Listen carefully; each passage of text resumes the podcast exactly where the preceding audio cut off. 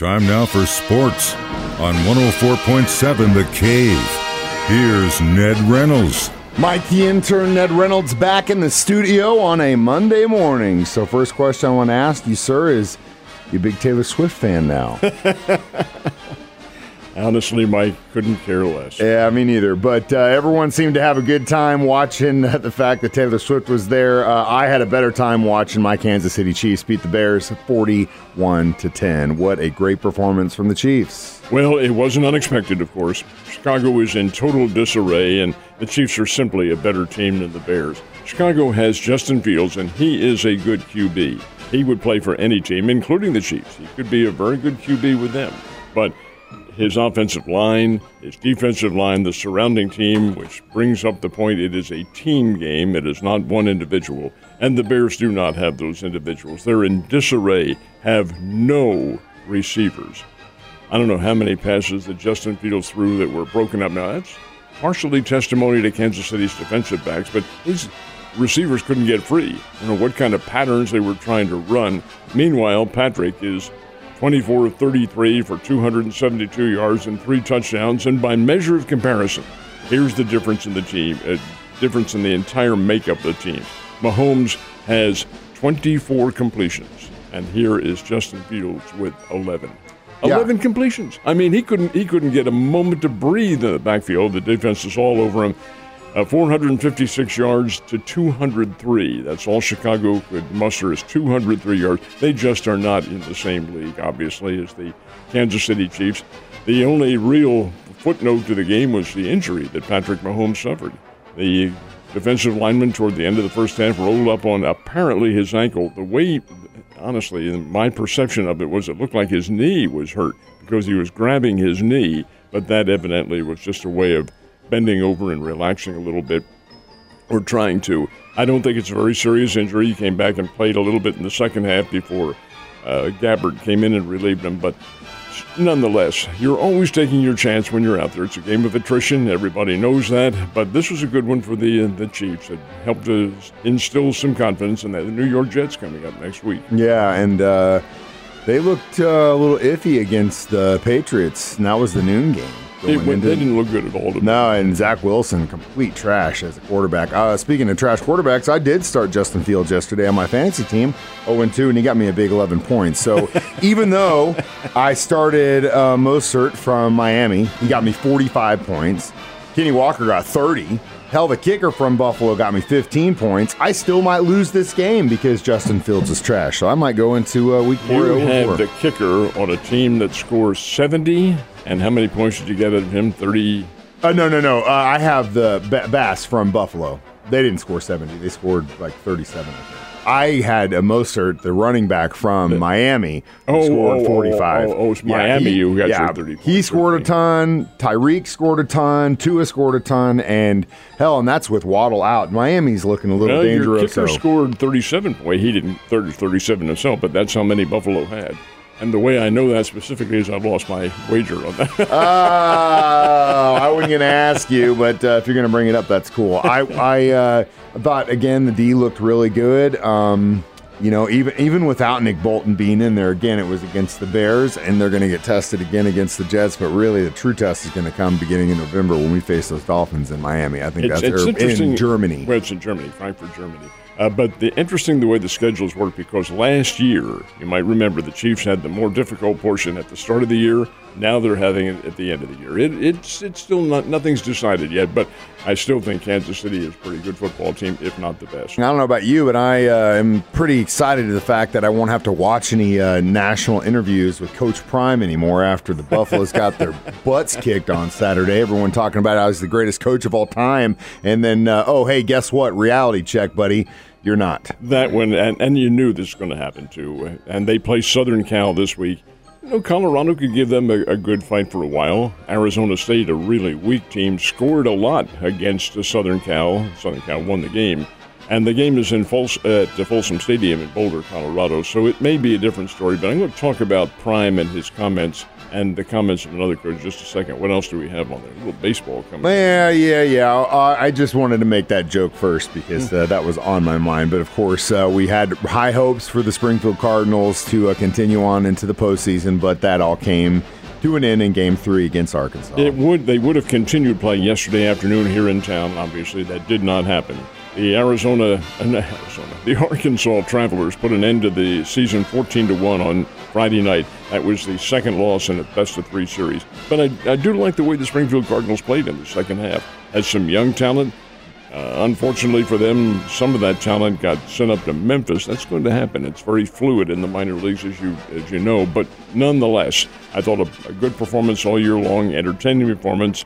And uh, I'm I'm going to miss uh, the fact that they're going for the winter and back next spring again. And the fact is that in the final game, the first of the playoff games, they drew almost 3,000 folks, and that's not on the season ticket plan. I did like that. I thought it was good reaction from the Springfield public. Hope it continues. Yeah, and I think uh, going forward, their team is looking pretty good. Now, I'm always always interested, and I've done this for many years, to see how the also rans play at the end of the year. Cardinals not playing very well. Kansas City Royals, oh my goodness. Cardinals uh, got well Drew Rom, who is one of the kids they got from the Baltimore Orioles in that trade for Flaherty, got shelled yesterday by the San Diego Padres, who are playing for nothing. They're they're out of it. 12 to 2, San Diego got the win. Kansas City went into Houston to play the reigning world champions. Kansas City had 102 losses. They still have 102. Kansas City swept the Astros in Houston. They have just been miserable, the Astros, all season long. Now, what does that tell you? Number one, that Houston probably mentally is not ready to play. They should be because they're on the cusp of not making the playoffs now. And secondly, it tells me that the Royals team is young, doesn't give a blast what they're doing. They're relaxed, they're free, and they're going to get better next year. Yeah, as long as they can keep that momentum into next year. And you're right, that makes all the difference in the world when a team is just relaxed and they're playing together and they don't care about numbers, games lost, attendance, checks. They're just having fun and they know that this is coming to an end. You get what the Royals have really kind of been on for the last couple weeks. I think they're playing well. Hell yeah, they are.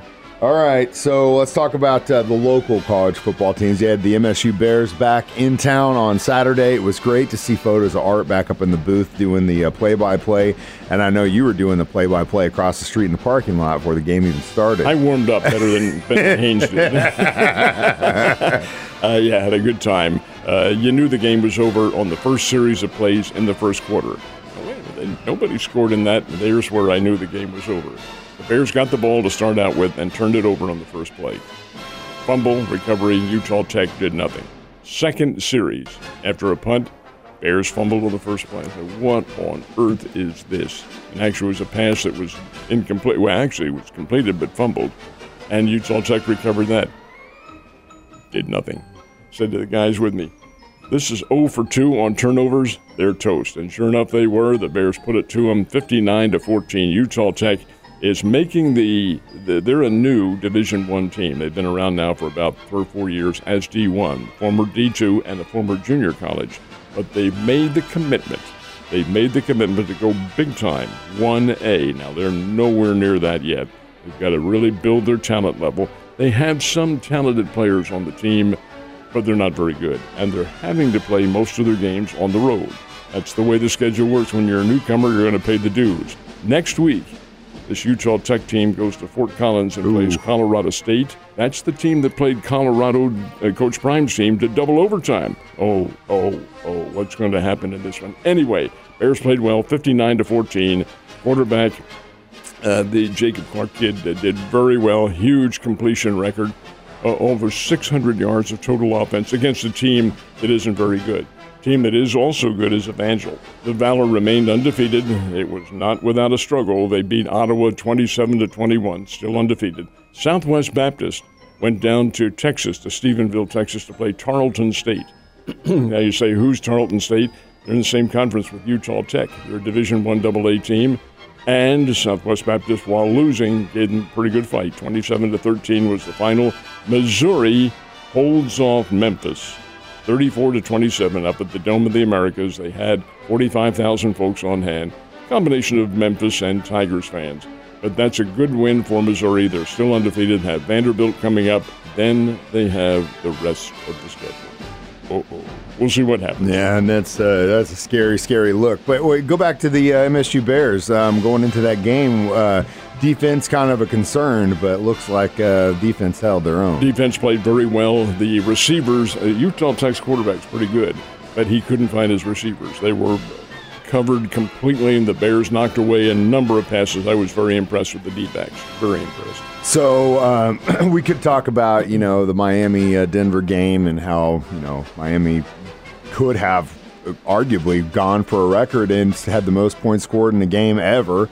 Uh, last time it was done was what 66 Bears, but they didn't do that. They stopped and and everyone was like, "Oh yeah, great job, great job." Chiefs kind of I felt let they didn't, didn't- let, but it- Didn't let. They took their foot off they, the pedal. They they they didn't. Yeah, they didn't put a full court press on the Bears to kind of allow. I didn't want to say allow, but uh, the Bears score. And thank God they at least got me some points on my fantasy team. So in that in that the reason I bring this up is that those are really good is, is situations of sportsmanship. I think on a professional scene. You don't always see that though. Sometimes You do not. A couple of coaches uh, came to light, and this is on the college level. Coach Prime, uh, keep in mind that Coach Prime is hired by the University of Colorado to do exactly what he's doing, and that's call attention to their program. And he has a good team. They're not great, but he has a good team. And he made the comment, and I do like this. He said, You better get us while you can because this is as bad as we're ever going to be. Okay, that's a good challenge to the rest of what will be the.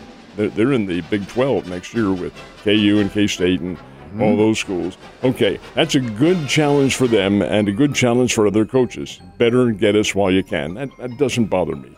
Ryan Day at Ohio State did bother me. His team gets a win on the last play of the game. The gun sounded as the kid went in for a three yard touchdown. But does Ryan Day concentrate on that? No. He talks about comments that were made by Lou Holtz on television a couple days before about how Ohio State maybe is playing a little soft on defense. Ryan, "Ah, I want to challenge uh, uh, Coach Holtz and blah. Uh, uh, Ryan, Ryan, what difference does that make? The man's entitled to his own opinion, and you're responding to it. It's exactly what he wants. You uh, use your head. Say, hey, we won the game. Whatever somebody else said doesn't bother us. Sticks and stones, gang. That's the old expression. I was very disappointed in this coach. He's got to grow up a little bit.